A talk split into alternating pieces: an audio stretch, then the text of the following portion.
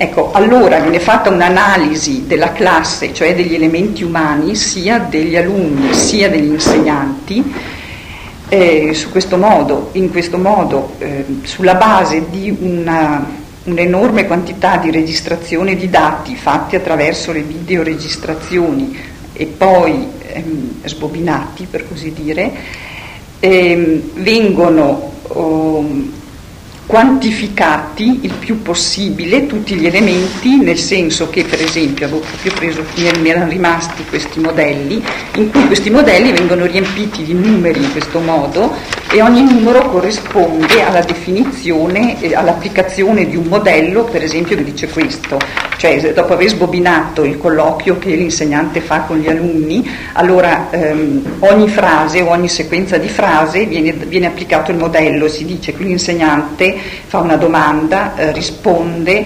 oppure eh, l'alunno eh, interviene chiedendo domande oppure l'insegnante rimprovera e via di seguito. Allora ognuno di queste definizioni eh, ha un numero e eh, alla fine il computer, sulla base di tutti questi numeri, eh, stabilisce qual è il clima di classe o lo stile di insegnamento e quindi sulla base di questo poi eh, con il confronto fra le classi mh, mm, prese come campione, le classi di controllo, e poi tutti gli altri test che vengono dati al, agli alunni e agli insegnanti, cioè viene tutto, proprio un materiale enorme con una quantità di spesa infinita, ecco, per eh, così arrivare a, a, capire non lo so che cosa, ma veramente eh, alla fine, cioè io non avevo ancora strumenti così abbastanza chiari, ma capivo chiaramente che la sostanza umana non poteva certo alla fine eh, cioè, andava persa completamente, cioè non c'era più assolutamente nulla. Ora io non ho niente contro la ricerca accademica perché anzi so che cioè, ci sono altre esperienze in cui si fanno delle cose abbastanza, cioè delle cose molto intelligenti, interessanti, importanti. Però in campo educativo, cioè della sociologia dell'educazione, so che queste sono le punte avanzate in, in quanto questa ricerca eh, appunto veniva fatta in collaborazione tra l'Università di Trento l'Università di San Diego, della California, e eh, sono ehm, diciamo lì in California queste, queste, questi dipartimenti che hanno in mano, credo, anche l'egemonia un po' mondiale, perché come polo di riferimento mh, è lì. Ecco, forse in modo confuso, cioè in, mi sembrava importante insomma, di mettere in evidenza come eh, la scienza veramente non interviene soltanto così, come diceva appunto Steiner, nell'amministrazione, ma anche proprio sulla sostanza educativa, quest- fino a portare questa sostanza educativa abbastanza a sfaldarsi, a non esserci più in questo senso io mi trovavo molto d'accordo, qui trovavo questa espressione, i concetti di colorito scientifico. Infatti io lì, pur non avendo strumenti, io capivo, dicevo, ma non potete eh, così spacciare per cultura, cioè risultati elaborati insomma, in questo modo. Ecco. Questo è un settore, ma credo che ce ne siano appunto anche altri, molti altri. Ecco, Steiner appunto dice non vi è più consapevolezza di quanto il contenuto della vita spirituale sia legato alla intima natura umana in cui esso si svolge. E anche questo punto qui secondo me è essenziale, è abbastanza difficile, duro, insomma è profondo insomma, da elaborare. Eh, Così dalle mie riflessioni ho capito che il contenuto della vita spirituale, cioè la sostanza spirituale, anche come sostanza e linfa dell'organismo sociale, dipende dalle condizioni in cui può svolgersi l'attività interiore, cioè l'attività spirituale dell'individuo, non solo per il grado di evoluzione raggiunto da ognuno, ma anche per le condizioni di libertà in cui si trova ad operare rispetto alle altre due sfere quella economica e quella politica. Steiner dice si pensa che lo Stato possa creare i posti e che gli insegnanti possano liberamente svolgere la vita spirituale. Ecco, eh, appunto anche qui sarebbero tante considerazioni che si possono fare, ma credo che sul libero insegnamento poi ognuno insomma, può avere molto da dire nell'ambito sempre di queste istituzioni. Oggi, dice Steiner, la vita spirituale si è inaridita alla fonte, in quanto si è perso il senso per la produttività spirituale. La gente si è abituata a farsi porgere lo spirito dall'elemento impersonale, lo Stato, o da un elemento personale privo di spirito, cioè da personalità statali che soprattutto non considerano lo spirito vivente come tale. Queste considerazioni le avevo prese leggendo alcuni paragrafi del testo eh, come si opera per la triarticolazione dell'organismo sociale. Mi sembravano molto importanti queste considerazioni in questo senso. Steiner dice che la gente è stata educata all'intellettualità non vitale, a un pensare nudo, non compenetrato da iniziativa volitiva. Si apre a un pensiero solo speculativo. Insomma, la vita spirituale, appunto, come abbiamo visto, è ridotta sempre più a ideologia, a falsa coscienza, è svuotata. Negli ultimi secoli la vita sociale ha perduto il senso per le esigenze degli altri uomini, senza le quali non è possibile una sana vita economica. Questa esige persone che siano in grado, soprattutto nel loro pensare sulla vita economica, di prescindere dalle proprie esigenze mentre possiedono un sentimento per quelle degli altri. È necessario, quindi dice Steiner, far sorgere il sentimento che nel campo spirituale domina una realtà che va oltre la vita materiale esteriore e porta in se stessa il suo contenuto. La realtà materiale, infatti, me la trovo di fronte, cioè è un dato. Nella filosofia della libertà si direbbe percezione. La realtà spirituale, il contenuto della mia coscienza intima, lo posso creare solo io. O al contrario lo posso sì mutuare passivamente da qualcun altro, come abbiamo visto lo Stato queste entità impersonali, pena però la negazione di me stesso come individuo autonomo Così nego la mia stessa essenza di essere umano. Condizione affinché si formi tale sentimento, di cui Steiner ha parlato sopra, è che la vita spirituale, cioè le idee, le concezioni, le aspirazioni di ognuno, è che la vita spirituale quindi si possa svolgere liberamente entro l'organismo sociale. Allora gli uomini fattivi, cioè creativi, possono infondere i loro influssi nell'organismo sociale. A questo punto Steiner accenna alle manifestazioni più alte della vita spirituale che postulano naturalmente la libertà. Parla dell'arte, della scienza e della filosofia. Ecco, è interessante appunto notare la differenza rispetto alla triade eh, hegeliana dello spirito assoluto, cioè Hegel eh, nello spirito assoluto della, cioè pone la triade eh, articolata in questo modo, arte, religione e filosofia.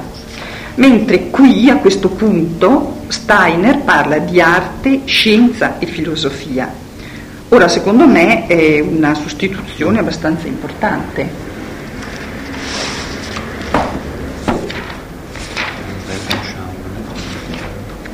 eh? non so se è penso 37. 38 arte, scienza, filosofia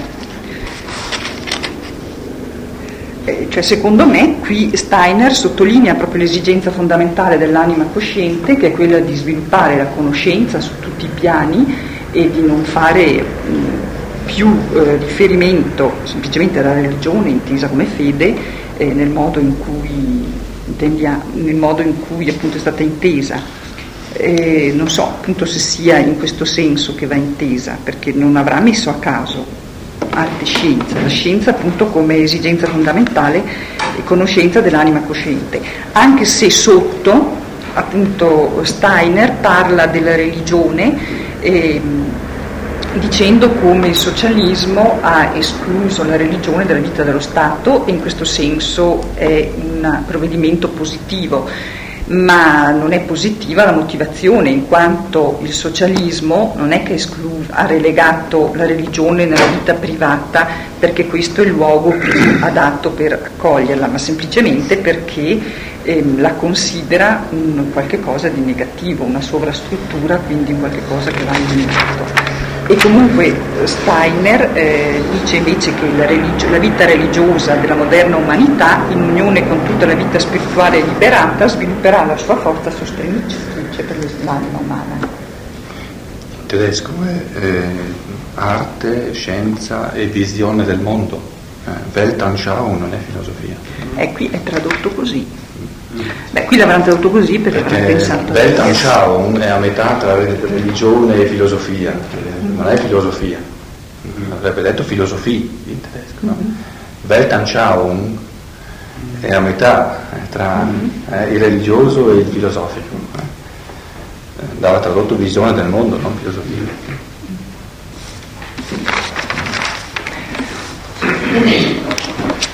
Tu c'è il tedesco? Sì eh, pagina 83. Allora, l'arte, la scienza e la filosofia, come più alte manifestazioni dello spirito, reali- della vita dello spirito, realizzano quella sintesi tra individualità e universalità che è anche la massima realizzazione della stessa individualità. Cioè mi spiego. L'artista, lo scienziato, cioè lo studioso rigolo- rigoroso in qualsiasi campo, e il pensatore, colui che pensa nel vero senso della parola, tutti costoro, nel momento dell'intuizione artistica, scientifica, filosofica, eccetera, si identificano con un contenuto spirituale che non può che essere oggettivo ed universale e poi lo traducono in forme espressive diverse. Ma quest- l'intuizione, che costituisce l'elemento fondamentale di tutto questo, delle manifestazioni più alte della vita dello spirito, l'intuizione artistica, scientifica, filosofica, eccetera, non può essere regolamentata da una legge e tantomeno imposta da essa. È evidente che la legislazione in questi campi deve garantire le migliori condizioni affinché chi possiede talenti in questi settori possa svilupparli ed esercitarli tenendo anche conto dice Steiner, di quei riposi che svegliano la, la comprensione dei beni spirituali. Chi deve dedicarsi alla produzione artistica o alla vera ricerca scientifica o allo studio non può che vivere, non può lavorare per vivere e dedicare all'attività creativa il tempo post-lavorativo. Questo mi sembra evidente. Non sono queste condizioni oggettive per esercitare i talenti in questi importantissimi campi che sono fonte ineliminabile di alimento spirituale per la società stessa. E Steiner appunto mette in evidenza come coloro che si credono pratici della vita eh, proiettano a questo punto le difficoltà perché dicono in questo modo chiaramente la gente se ne approfitterebbe e quindi vivrebbe negli ozi se fosse garantito no, questo giusto riposo, queste condizioni che tengono conto di queste esigenze. E Steiner invece sottolinea come ehm, qui, eh, in questo modo, invece la forza infiammante, così è tradotto, di chi vive in queste attività, senz'altro non potrebbe che, non può che essere aumentata. E certo chi vive in queste attività non ha tempo insomma, di adagiarsi in, in ozio, in vizi. Anche in questo campo, poi appunto precisa, le prestazioni saranno liberamente accolte dal sociale in base alle loro qualità. Poi parla della libera cooperazione della vita economica con l'organismo spirituale e dice uomini adeguatamente preparati vivificheranno le esperienze che possono fare in campo economico con la forza derivante dai liberati beni dello spirito idee, concezioni e aspirazioni legate da puri condizionamenti economici e politici. Così io ho capito i liberati beni dello spirito. Altri uomini, già esperti in campo economico, passeranno nel campo dell'organizzazione spirituale ed agiranno fruttuosamente su ciò che deve essere fecondato. Quindi c'è questa circolazione. In campo politico per l'azione libera dei valori spirituali si formeranno sane concezioni che regoleranno i vari settori. Così chi lavora manualmente potrà trovare soddisfazione nel veder riconosciuta la, la funzione del suo lavoro nell'ambito dell'organismo sociale e sarà a lui chiara l'esigenza di una direzione del, valore, del lavoro manuale stesso. Riconoscerà la connessione del suo lavoro con il resto dell'organismo e vedrà riconosciuti dallo Stato politico i diritti che gli assicurano una partecipazione al provento delle merci che produce. Egli a sua volta concederà liberamente ai valori spirituali tutto l'interesse che ne rende possibile l'esistenza. Ecco, poi parla Steiner del libero compenso da parte di coloro per i quali il bene spirituale è un bisogno, ma di questo se ne è parlato parecchio. E poi Steiner dice che chi non è in grado di trovare un compenso sufficiente nell'organizzazione spirituale deve passare ad altro settore. Ecco, l'ultima parte mi sembra molto importante, gli ultimi paragrafi, dove Steiner afferma che le forze evolutive dell'umanità moderna si volgono verso la triarticolazione dell'organismo sociale. È necessario che l'uomo ne prenda coscienza. Fino a quando l'umanità si è lasciata guidare dalle forze istintive, non poté sorgere l'impulso alla triarticolazione, ma ora, nelle profondità incoscienti dell'anima, questo orientamento diventa sempre più manifesto. Abbiamo visto appunto, porta l'esempio della rivoluzione francese, fine Settecento, dove già istintivamente questi, eh, questi valori sono stati eh, affermati.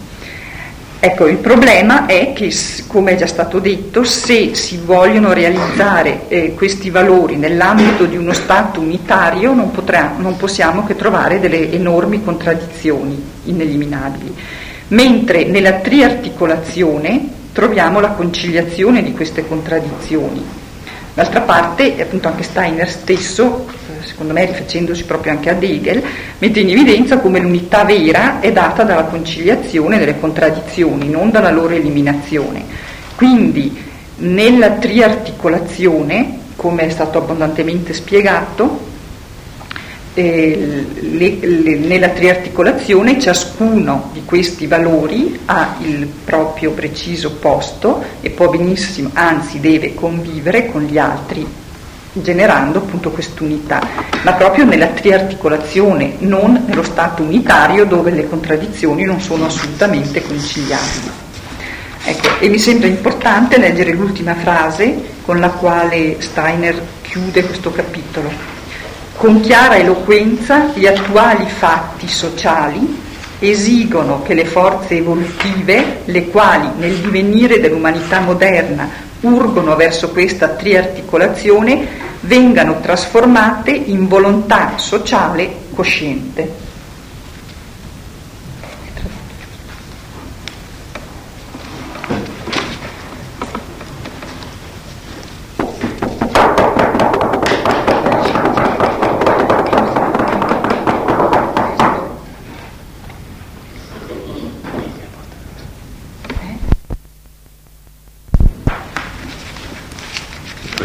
vita spirituale, poi dice forse il termine vita spirituale non è così chiaro, allora parliamo dei talenti, delle capacità, delle attitudini individuali. Credo che ehm, al fondo di tutto, tutta questa riflessione che Steiner fa c'è una